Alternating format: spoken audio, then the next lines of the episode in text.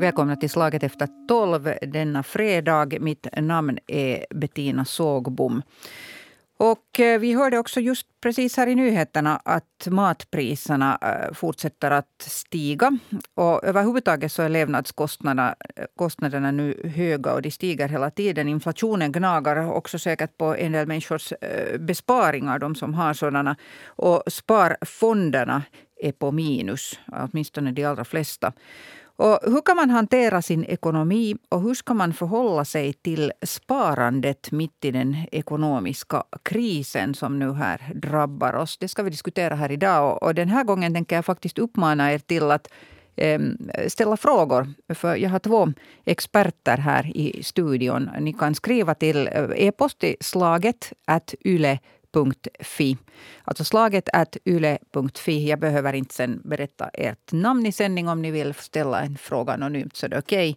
Okay. Eh, ni kan också ringa eh, 0611 12 13 och eh, via eh, Stefan Winegger då som svarar i telefon så kan ni sen komma in i sändning om ni vill.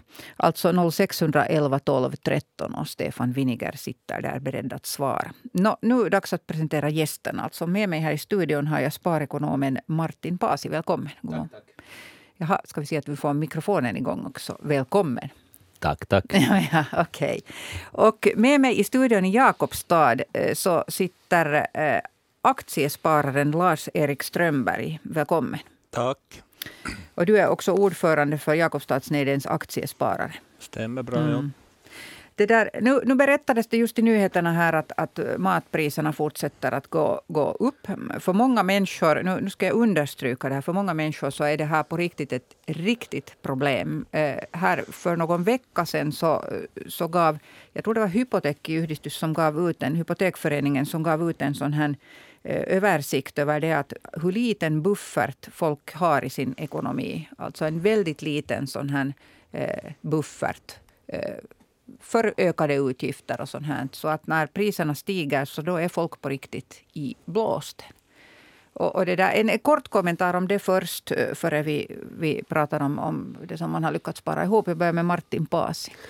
Ja, så är det ju. Mm. Att, att det, där, det spelar egentligen inte någon roll hur stor eller liten lön du har så brukar vi ofta fylla vår, vår månadslön med motsvarande mängd utgifter. Mm. Och det där, och, och då, då, sen då priserna och, och liksom det här vardagslevandet plötsligt blir dyrare så slår det direkt och ganska hårt. Mm. Att det finns sällan så hemskt mycket att ta ifrån. Vad säger du, eh, Lars-Erik? Har du samma uppfattning? Ja, nu är det säkert så som Martin säger. Sen är det kanske ännu mera i huvudstadsregionen att man tänker som boende, hus, lägenheter har ju helt en annan prisklass än om man mm. jämför med Jakobstad. Ja. Det är också liksom kanske regionalt att det slår hårdare på vissa, beroende på var man bor. Vi kommer dit snart alla. Ni är välkomna, vi är jätteförmögna här. No, no det, där, det finns i alla fall människor som uh, har sparat. Alltså det finns folk som sparar uh, på speciella mm, konton, pengar. Och så finns det folk som, som uh, har kanske under många år eller kanske nyligen börjat lägga undan lite varje månad. Det behöver inte vara stora summor, men på på aktier och, och, fonder och sånt här. Och, och, nu sitter man sen med, med fasans i halsen och, och, tittar på vad som har hänt med, med placeringarna och, och, allt lyser rött eller allt, ska vi säga, allt är på minus. Eh, det här har jag åtminstone noterat här själv. Eh, vad ska man tänka om det här nu i den här eh, situationen just idag? Vad säger du Martin Paasi? Du ska egentligen tänka samma sak som du tänker när det går upp. Alltså om du framförallt är en långsiktig sparare som sparar kostnadseffektivt i aktier på ett eller annat sätt. Så då när aktierna går upp så betyder det att de blir dyrare och om du månadssparar då är de så betyder det att du betalar varje månad lite mera för, för, för de aktier du sparar i. Ehm, och sen när det kommer ner så får, betyder det att du får liksom två för ens pris i något skede och det är ju en bra sak. Så att om du håller på med en sån här långsiktigt sparande, vilket allt aktiesparande egentligen handlar om, mm. det, eh, vad heter det, så, så då, då eh, ska du bara ha is i hatten. Så, så här är det liksom. Eh, sen å andra sidan, så om du hamnar nu då i, i liksom trångmål, så är det ju klart att du, det finns nu ändå någonting att ta ifrån. Men om det är liksom, vi talar nu om att det krisar på riktigt. Så då, då kanske det liksom, du måste då, det är väldigt olyckligt läge då förstås att nu börja lyfta av pengar från den här månadssparandet. Men att liksom det är nu ändå bättre än, än det att du inte har någonting. Mm. Så är det ju. Men att liksom, eh, till det långsiktiga sparandet i aktier så hör det att det finns inga liksom, uh, snabba vinster, utan det handlar om det här långsiktiga görandet. Ibland går kurserna upp och ibland går kurserna ner. Ibland går de mycket ner, ibland går de mycket upp. Det här hör till saken. Man ska inte försöka tajma det där, ingenting sånt. Man ska bara försöka fortsätta med det, det småskal, tillräckligt småskaliga sparande som man har ja. hållit på med tidigare.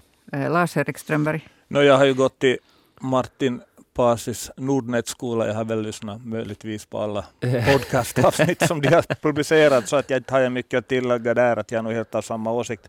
Men det som, som man kan ju liksom påpeka här att vi, ju, vi sätter ju själv liksom krokben för oss själva genom vårt agerande. Om man tänker att du har en fond som marknadsför sig på Kauppalehti eller någon tidning att nu har vår fond avkastat, säger vi då 10 000 procent eller någonting sånt under 20 års tid eller vad det kan vara. Men det är ju bara en handfull människor som har fått den här avkastningen. För det är bara en handfull människor som har suttit kvar och fortsatt, fortsatt att spara under de här 20 åren. De flesta har sålt och köpt och gått in och gått ut, så deras avkastning är helt, bara liksom medioker. Så man måste, det är precis som Martin säger, det måste vara liksom systematisk och liksom långsiktig för att liksom få, få en möjlighet till en bra avkastning. Ja, varsågod. Och det kan man kanske då tillägga att, att att, att det där, när det går ner så går det sen så småningom upp igen. Mm. Att, att det, det, det liksom understryker det här att, att det är klart det känns tråkigt när, det, sen när man trodde sig vara miljonär så finns det liksom bara en bråkdel kvar av pengarna på, på konto så att säga. Eller liksom mm. i, i, av värdet. Men, men att det där, det, det här är det, vad det handlar om när man sparar i aktier. Men jag skulle vilja gå in på det som du Martin Pasi sa här tidigare. Du sa att det är klart att om det krisar på riktigt. Det vill säga att, att du, du har kanske fått eh, då när det kom, eh, det kan vara någonting som skuffar dig helt ur balans, eh, skyhöga elräkningar. Ehm, eller, eller någonting annat, någonting som går sönder som måste genast repareras. Eller så måste du, är du tvungen att helt enkelt investera i någonting, till exempel på ett hus som du äger eller något sånt här. Så, så då sitter man och sneglar på sina eh, fondsbesparingar som kanske ligger på minus 15 procent eller någonting sånt. Här.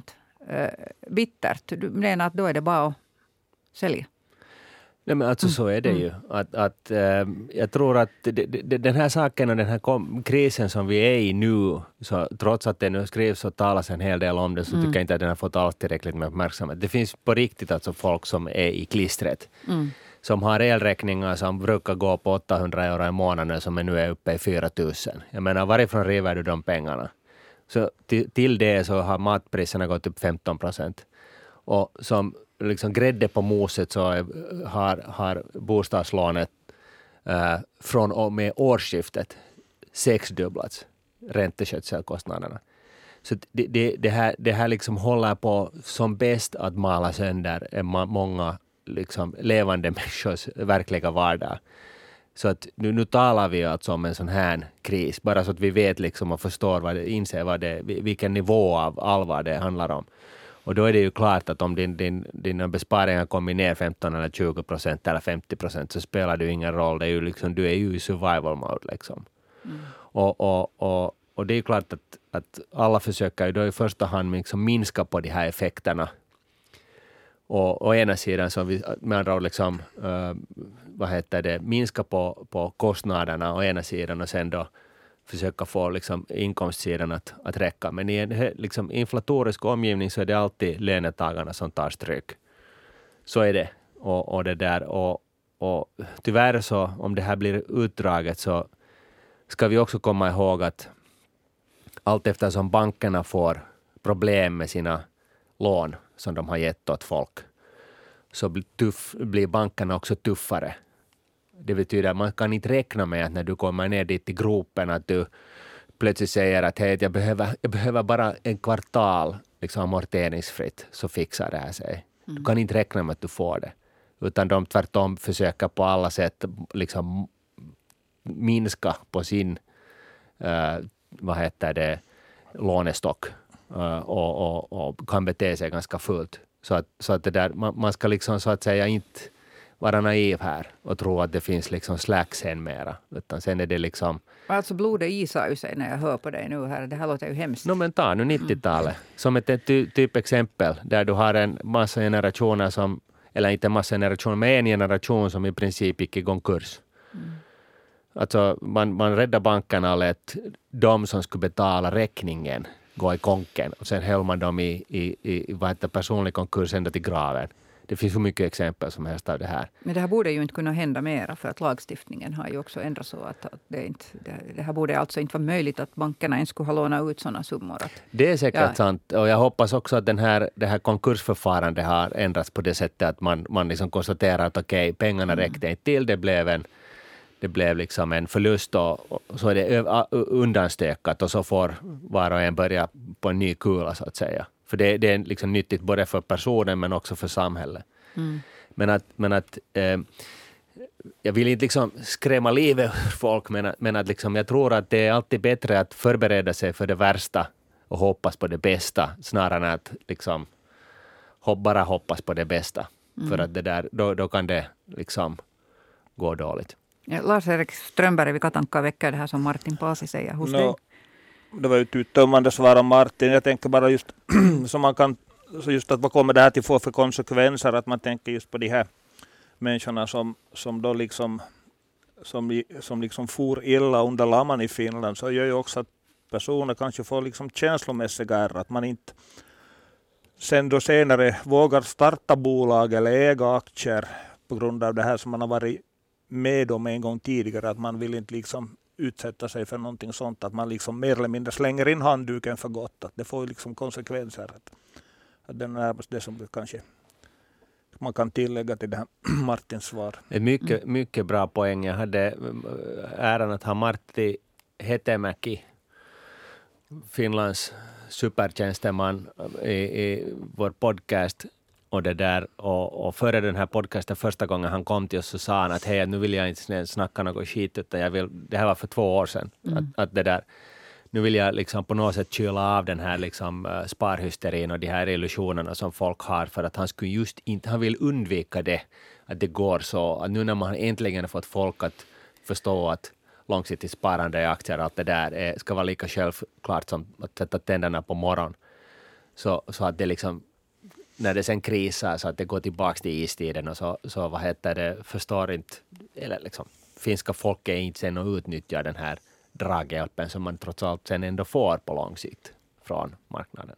Mm. Men ja, i det här skedet vill jag understryka en gång till att ni har nog faktiskt möjligheten att, att bidra till den här diskussionen eh, med en fråga eller, eller eh, några tankar som ni har. Så är det bara att knacka ner det på slaget at yle.fi.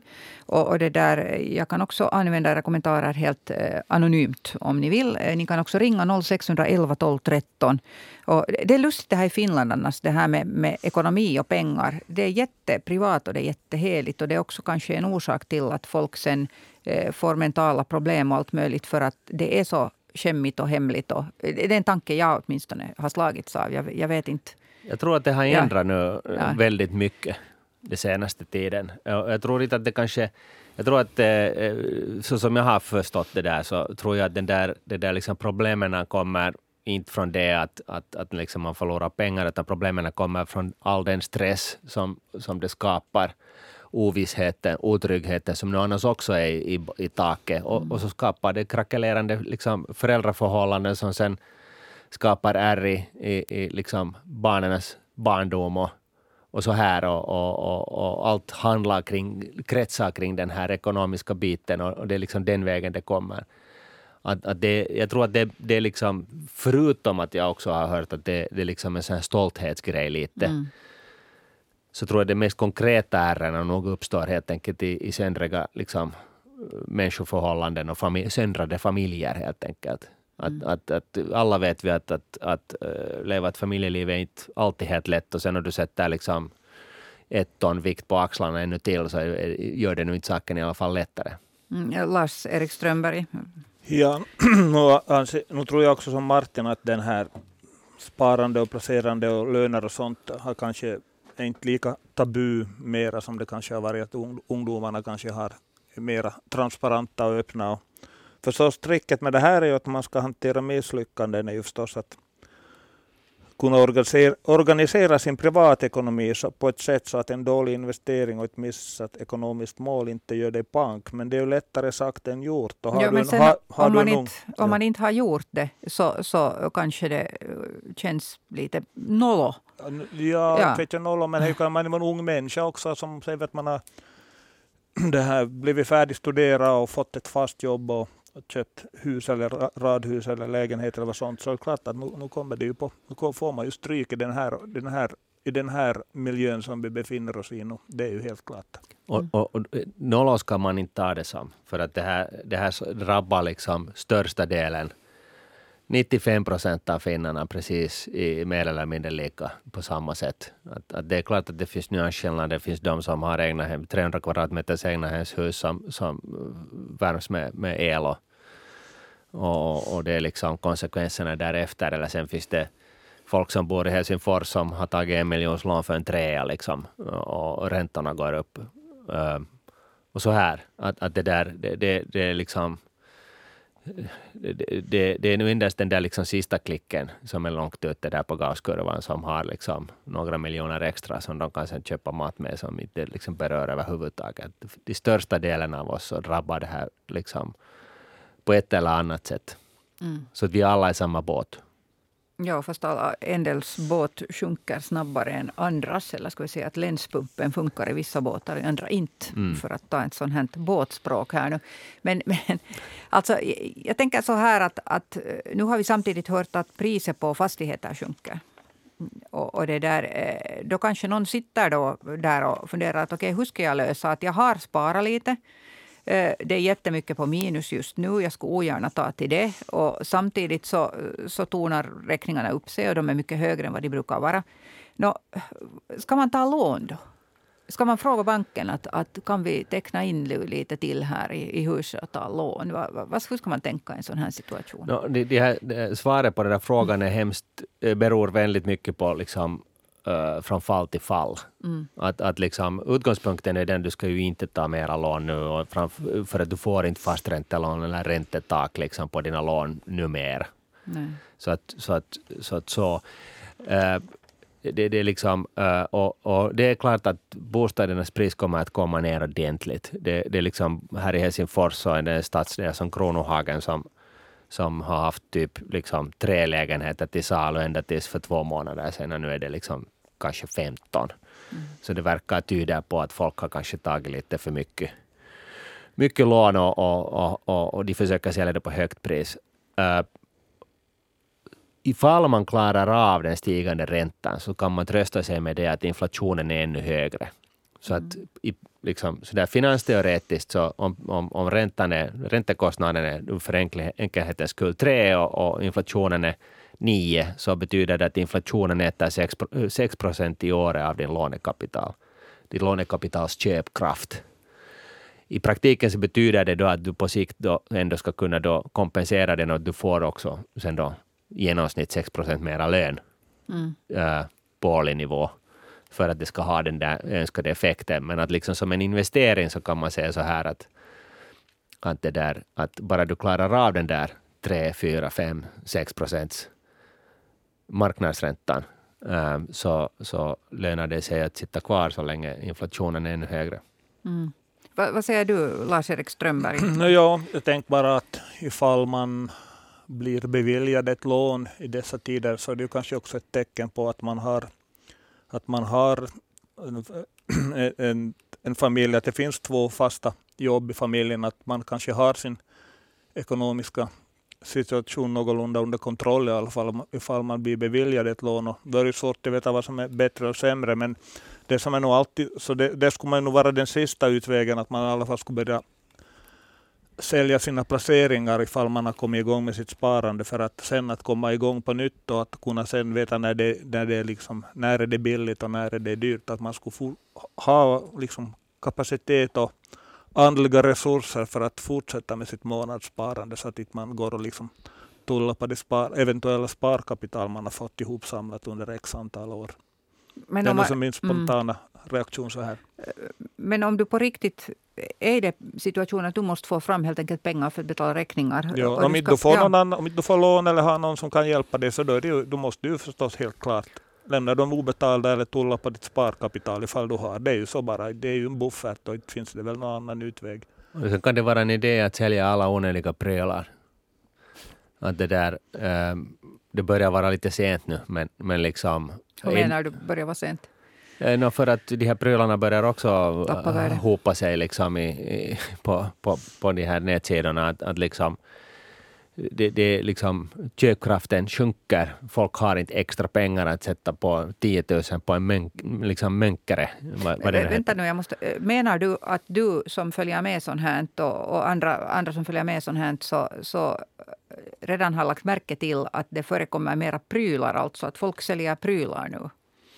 Jag kan inte, det här är en, det här är en, liksom en ren gissning. Att, mm. att själv har jag hållit på att sålt bort allt möjligt onödigt de senaste två åren. Liksom, bara för att bli av med det, bli av med det och, och, och liksom skaffa så att säga buffert helt enkelt. Men att, men att det där um, oberoende, jag menar när vi nu talar om, liksom vi talar om att det krisar sig ordentligt, så det, då, då är det ju liksom, då, då, då, då tar du till alla åtgärder liksom. Och, och om, om eh, liksom, du, du bor i ett trevligt hem som du trivs i och barnen trivs i och allt det här, så kanske det, och, och liksom, du, vet, du, du märker att nu går det inte mer att få de där pengarna tillbaka härifrån och, och du, du har liksom potentiellt möjlighet att sitta kvar där du klarar av 3, 4, 5 upp till 6 procent åtminstone liksom räntor. Så, mm. så kan du liksom, börjar, du, börjar du väl med att sälja bort alla onödiga prylar som, som inte du på riktigt behöver för att överleva och sen efter det så börjar du fundera på allt möjligt annat. Men här kanske det liksom enda konkreta nyttiga rådet man kan ge är att att det där, eh, om inte du har tänkt på de här sakerna innan, så ta nu höjd för det här och ta det ordentligt fundera igenom allt. Allt från att sälja prylar till att ta lån till att eh, försäkra dig om att du har någonstans så du kan få hjälp eller, eller liksom ta amorteringsfritt eh, så att du kan samla dig den där bufferten för att ännu när du får amorteringsfritt. Sen, sen som sagt, sen när vi är i gropen så, så det är inte det att bankmänniskorna blir tråkiga eh, individer plötsligt utan det är det att banken är också i klistret och då, då finns det inte så mycket överseende med missade räntebetalningar. Mm. Eh, Lars-Erik Strömberg, har du sålt prylar? Nej, men jag kanske borde. Nej, men säkert är det så att det är ju det här att eh, sådana här, man kallar dem för sällanköpsvaror, alltså just som Martin var in på här, mönke eller fyrhjulingar eller båtmotorer eller någonting sånt. Så det är ju säkert sånt som kommer att få stryk som folk kanske vill, kommer att välja bort. Och behöver man nödvändigtvis ha något sånt så kommer man säkert att hitta förmånliga sådana produkter på olika nätsajter. Men att nu är det bra råd säkert att göra, göra sig av med så, sånt som kostar försäkringar, som är försäkringsrelaterat och sånt också. Att man får, man liksom får hem några hundra euro till i, i månaden eller på årsbasis. Ja. Nu beroende jag, på vad man äger. Nu har jag uppmanat folk att, att skriva till slaget yle.fi eller ringa 0611 12 13. Och här kommer en fråga faktiskt på e-post nu av Björn. Eh, han skriver så här, förr kunde man köpa bolagsobligationer för mellan 5 och 10 000 euro. Numera verkar minimiplaceringen uppgå till 50 000. Finns det något finansinstitut som förmedlar obligationsplaceringar av förutnämnd storlek, alltså en mindre storlek? No, det finns ju fonder förstås som investerar i, i sådana här eh, bolagslån och de kan du ju sen då, beroende på fondreglerna, så kan du ju till och med teckna dem för en euro. Att, att det är en möjlighet. Men man ska också komma ihåg att eh, det vad vi ser just nu så är en sån här som helt eh, liksom godtagen insikt är det att, att eh, man åker alltid in i en inflatorisk kris via full sysselsättning. först går sysselsättningen upp, alla blir anställda och sen tar det slut. Och, och det där, och före bola, företagarnas resultat eh, från det att det, luften går ur börsen så liksom, de börjar malas sönder i, liksom, ett till två år senare. Liksom. Att allt, allt börjar i konsumenten som slutar att konsumera och sen två år senare så ser man det i Kones hissordrar att det har tagit slut eftersom däremellan så har köpcentren liksom slutat byggas och, mm. och så här. Att det, det, liksom, det, det, det, finns en viss tågordning i de här sakerna. Men allt börjar i, i konsumenten. Mm.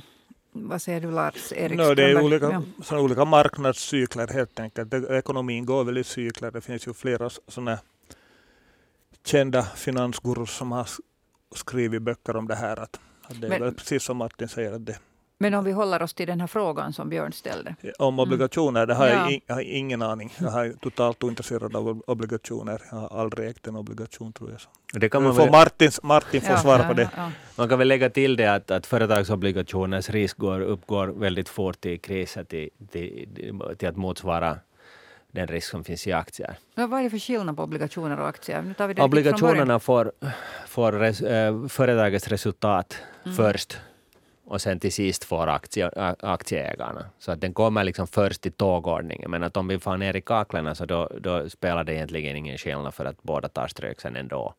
Men att, men att, så att när ett företag skapar mervärde och den vägen vinst, alltså skapar mervärde så betalar man ju av på, på vad heter det, lånen före man kommer till vinsten som, den möjliga vinsten som sen delas ut till aktieägarna.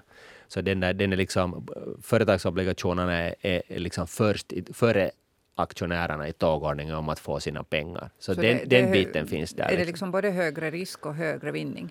Eller? Aktierna, för aktiernas del så är ja, det så. Ja, det. Och, och, och företagsobligationerna så, så eh, är det då mindre i princip då alltså. Mm. I normal marknadsläge så är det mindre risk och mindre vinning. Ja, så jag frågar nu riktigt basic grejer för jag är helt urusel på sånt här. Så att, att eh, Ja, alltså, Bra att börja från början. Absolut. Men här kommer, här kommer till frågor på e-post. Av, eh, nu frågar Toffe eller egentligen, det här är också en kommentar. Han säger att hur kan man ens tänka sig och hur har man ens tänkt att eh, det skulle gå till att spara någonting i dessa tider då det inte ens finns någon köpkraft på grund av alla prisstigningar. Sen om folk börjar använda sina sparpengar till sitt levande så då är vi alla minst sagt i klistret. Enda sättet att komma ut på något sätt från det här skulle vara, att rejäl, skulle vara rejäla skattesänkningar från statens sida för att få ner priserna ens lite och hjulen att uh, rulla. Eh, det här skriver Toffe. Mm. Och, och, det där, nu skulle jag gärna höra era kommentarer på det här. Eh, skattesänkningarna här... Vi måste backa några steg. Vi, vi, vi, vi är i stagflation. Mm. Det betyder att inflationen stiger och räntan med den samtidigt som uh, bruttonationalprodukten sjunker. Så att vi har växande kostnader eh, och sjunkande inkomster. Um, och, det där, och nu tappar jag bort mig själv. Um, frågan var... Eh, gå tillbaka. Han frågade att eh, rejäla skattesänkningar från statens sida skulle kunna hjälpa. Nu annars strömmar det in frågor här no, på Jättebra. No, jag tar det här snabbt. Problemet med skattesänkningarna är det att, att det får inflationen att accelerera ännu mera.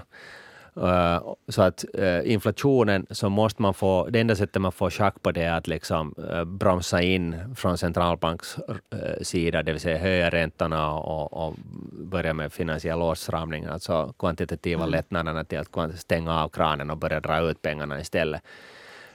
den den, den liksom möjliga lösningen här är det ändå att man stöder så lite som möjligt och så noga som möjligt så, då, så att de som verkligen behöver det här stödet så får det. Att man inte håller på med sån här liksom lakanlösning som liksom alla får något. Skattesänkningar. Skattesänkningar. Utan det är mer liksom uttryckligen så att man, man gör det möjligast eh, precis. Så att, nu låter du som en äkta socialdemokrat. Ja, Mm. Det bor väl en liten socialdemokrat också i mig. Vad säger Lars-Erik Strömberg? No, jag jag not, no, har inte något koll på nationalekonomi eller något sånt. Och det här, men det kan man ju som, om vi pratar skattesänkningar och sånt, så kan man ju bara säga att det här, vad, jag kollar vad det eh, vad var det, det här Finlands statsskuld var den 136 miljarder nu. Och vi har, vi har, lå, vi har lånar och vi fortsätter att låna. Så, och det här med en äh, ålderspyramid som inte, som inte det här äh, ser något riktigt bra ut. Vi har äh, inte, vi är inte kanske det första landet man vill flytta till heller. Om man, om man är högutbildad diplomingenjör så kanske man väljer Marseille, Lausanne eller före Jakobstad eller Helsingfors. Så det här, nu har vi en massa obekväma beslut framför oss, men ingen vill ta dem, för alla vill bli omvalda. För de som tar besluten. Mm. Så jag, vet, jag, jag, vet, jag har inte något svar på den här, hur vi ska komma ur det här, men i något skede kommer det att göra ont. Mm. Vi kan inte liksom kick the can down the road hela tiden, att vi bara flyttar över allting på våra barnbarn, no, det, barn och barnbarn. Det, det har ju pratats om olika lösningar nog som sen är, politiker borde svara på dem, men det handlar om att till exempel stödja folk så att de får sina skyhöga elräkningar till exempel betalda och sånt här. Ja. Det är ju sånt som, som säkert som inte direkt är på ert bord. Men, men det där, eh, här kommer faktiskt mycket frågor in nu på adressen slaget att yle.fi. Här är en eh, som säger så här att om man nu har sparat i 15 till 20 år och nu har det sjunkit det som man har sparat nästan till noll. Hur, uh, hur, ska man då tänka? Att spara 15 till 20 år igen, då börjar jag vara ganska gammal redan, undrar en med is i hatten. Jag tror det är lite sarkastiskt det att jag har nog haft is i hatten och nu gick det så här. Ja, det låter ganska hurja att om man sparar 20-25 mm. år och dina besparingar har gått nu till noll så No, inte riktigt, men... Nej, men ja. i alla fall så då låter det som att, att äh, sparandet äh, belastat av höga förvaltningsarvoden. Jag måste säga att jag, jag, tolkar det här som att inte själva summan har gått ner till noll, men att alltså att vinsten är... Alltså det finns ingen vinst så att säga mm. på ja. det mera. Jag låter... vet inte om du kan tala om vinst, men, men typ Nej, att du är inte på plus, du är på minus. Jag håller helt fel ord här, för jag är inte specialist på det här. Men alltså, eh, ja.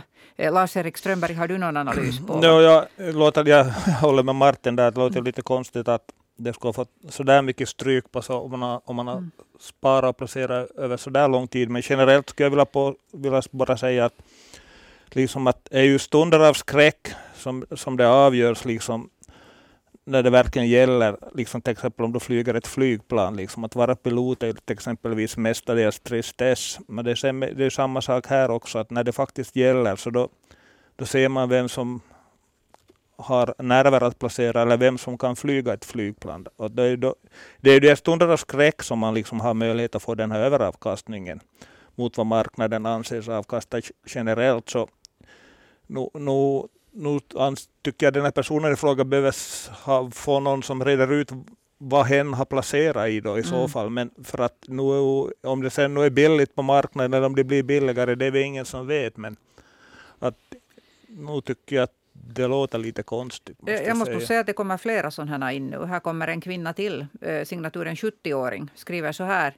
Borde man sälja alla fonder nu? För efter tio års eh, sån här sparande har det nu sjunkit med 40 procent. Och snart börjar det äta av kapitalet. De stora har väl redan sålt? Frågar eh, signaturen 70-åring. Det, det, här är lite ett sånt här läge, det här, här, kan vi inte, vi kan inte liksom ge råd på mm. basen av den här informationen liksom rakt av. Äh, men, men att äh, som ett generellt konstaterande så är det så att, att om du har tänkt dig att du om ett visst årtal ska ha, ta ut de där pengarna, så då ska du börja minska på den där aktiepositionen i god tid, så att det inte går just så att när den där dagen kommer så så vad heter det, råkar det vara den tredje svarta måndagen och allting är nere i kaklarna. Men hur liksom. minskar man det på i god tid? Alltså no, det, betyder, det betyder det att om du till exempel har sparat för pension, så när, du går, när du, din pensionsålder närmar sig så börjar du minska på din... Om du liksom har, du vet att det där året, den där månaden, då ska jag ha ut alla mina pengar, liksom, kosta vad det kostar vill. Så då, då, då måste du, då måste du liksom ha, göra på det sättet att du börjar så att säga minska på den där aktierisken i god tid. Alltså i fem, fem, tio år före du kommer dit till den där datumet som du ska ha de där pengarna. Så börjar du att ta ut så att det inte liksom sen... Sätta det vart då? Vadå? Sätta det vart? Ja, till exempel då no, nu är det ju exceptionellt dåligt läge på det sättet det finns inte riktigt någonting att sätta det i, men att liksom kontanta medel just nu är bättre än någonting annat. Och det är också ett dåligt alternativ. Och här kommer en fråga av eh, en pensionär till. Eh, alltså som har skrivit i slaget att yle.fi. Och nu, nu, eftersom du, eh, Lars-Erik Strömberg, eh, är sån här aktiesparare själv och ordförande för Jakobstadsnedens aktiesparare så kanske den här frågan går direkt, eller först, först till dig. han säger så här, som pensionär ehm, 70 år som sparar. Hur förhålla sig till idealisk procentuell fördelning mellan aktier och bankkontanter? Och så frågar han, gäller fortfarande 100 procent minus ålder kanske? Jag förstod ingenting av det där, men ni kanske förstår. Alltså Lars-Erik Strömberg kan säkert... Mm, ja, om man är 70 år så har tanken, eller tanken varit då att då skulle 30 procent vara liksom det här eh, till exempel värdepapper och 70 procent skulle vara då liksom obligationer eller räntebärande produkter. Eh, no, svårt, det vet Martin kanske bättre än mig, att vi har ju haft, no, räntorna är ju på väg och sti, är ju stiger ju, så att, men det har ju varit det har ju varit nollräntor, så man har inte fått, fått no, liksom, några depositioner och sånt, men sen kanske obligationer och sånt och företagslån har, har gett någonting, men det, kan, det, känner nog, det känner nog Martin till bättre än vad jag. Mm. Men jag tycker att äh, alltså, om man i en idealisk situation för någon som är 70, man är ju själv på god väg dit snart, så, så det här, men att det är ju förstås att, att om man kan bygga upp en portfölj med det här bolag som klarar av att betala en stigande dividend, alltså en stigande utdelning över, över tid, så då är det ganska irrelevant vad den där börskursen gör, så länge mängden utdelade pengar stiger. Så då har du ganska, då behöver du inte liksom stirra dig blind på att värderingen eller din portfölj har ökat eller minskat. De kommer de pengar ungefär som kommer och du vet att nästa år kanske det är 5 procent mera. Ja, Men det där är liksom sådär. Ja, jag, tittade just på klockan och blev helt chockad för att det går så fort när man läser, tar in lyssnarfrågor att, att vi har inte så många minuter kvar här. Men, men här är en fråga äh, ännu som, som kom in redan tidigare. Det är en man som frågar så här att om han har placerat pengar i ett äh, bolag alltså och så säljs det, det här bolaget. Hur ska han liksom tänka kring det? Vad, vad händer då? Han får pengar inte det desto konstigare. Mm. Att, att du till exempel uh, Basware uh, hade en kurs på någonting och blev köpt, uppköpt från börsen och då låg det här inlösenpriset högre upp än, än, än marknadspriset just då när den här nyheten kom. Och, och då gäller det att vad heter det, acceptera det här köperbjudandet. Mm. Och då får du dina pengar. Och sen finns det en myriad av av, av uh, sådana saker som man också kan tänka på. att Finns det en möjlighet att någon annan kommer och budar ännu mera på det där bolaget och, och då blir det liksom så där lite knipigt med det att då, då ska man vänta möjligast länge före man godtar det där erb, vad heter, köperbjudandet. Så att, så att man inte går miste om mm. en, ett, ett större bud ifall det skulle vara så. Men det här, mm. det här blir sen så Det blir fort, jättesvårt. Så, jättesvårt, ja. ja. Så att ja. det är ingenting konstigt med det i och för sig, att ja. företag köps. Det där, här eh, kommer en kommentar av Björn och sen måste jag nästan avrunda som ställde frågan tidigare om obligationer. Han säger att obligationer är räntebärande skuldebrev där räntan betalas oftast årligen oberoende av låntagarens eller bolagets alltså resultat. Eh, svar på frågan var man kan köpa obligationer till lägre belopp kunde tydligen inte ges. Mm, nej. Nej, det kunde inte ges. Svar Björn, jag är ledsen men det, det, kunde inte ges här. Och det som jag är ledsen över nu är att faktiskt sändningstiden tar slut för att här blev mycket som vi skulle kunna diskutera ännu. Men jag tackar Martin Pasi, sparekonom och Lars-Erik Strömberg, aktiv aktiesparare som också då är ordförande i Jakobstadsnedens aktiesparare. Ehm, Eh, för att ni deltog här och svarade på frågor idag. Och, och det där, vi får ju hoppas på att, att krisen snabbt drar över. Det är väl i alla fall alla ense om. Och så, så det där eh, konstaterar jag att det är fredag. Och det betyder att eh, nytt debatt blir det på måndag samma tid, samma kanal. Jag önskar alla ett trevligt veckoslut.